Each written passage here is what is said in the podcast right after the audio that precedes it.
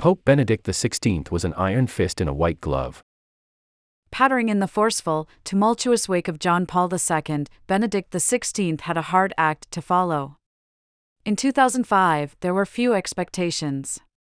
Or rather, there were expectations of the wrong kind that the man who from 1981 had been prefect of the Congregation for the Doctrine of the Faith, CDF, would rule the Roman Catholic Church like an elderly headmaster, waspish and intolerant, with the fires of a new Inquisition gleaming in those pale blue eyes.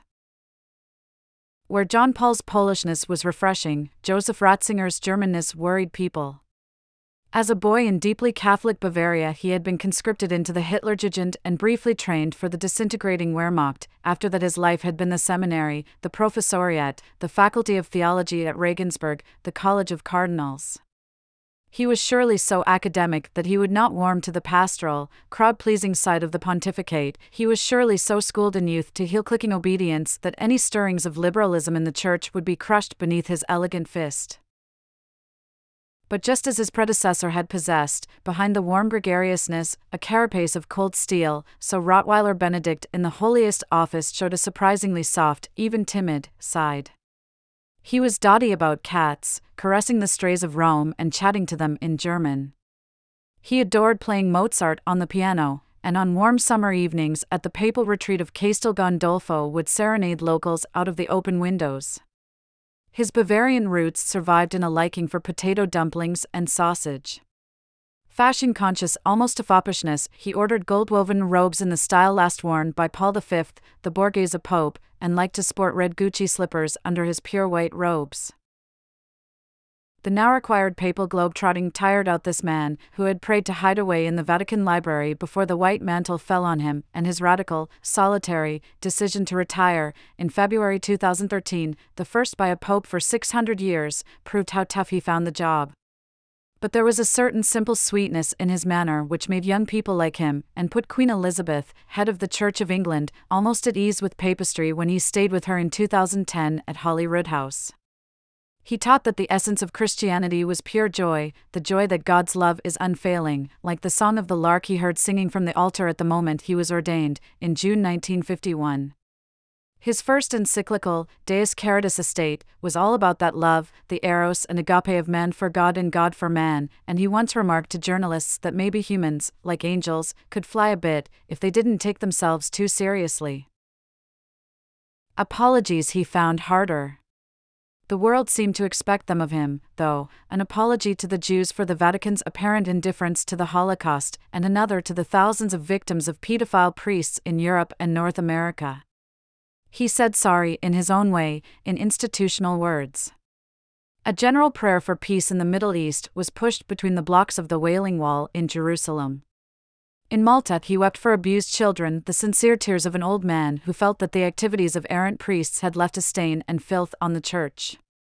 But in his prime at the CDF, where he had energetically persuaded John Paul II to let him deal with such cases, he had written letters recommending that offenders should be moved to other parishes, and any internal investigations kept quiet. His probing intelligence, which shone through in his encyclicals, sometimes got him into trouble.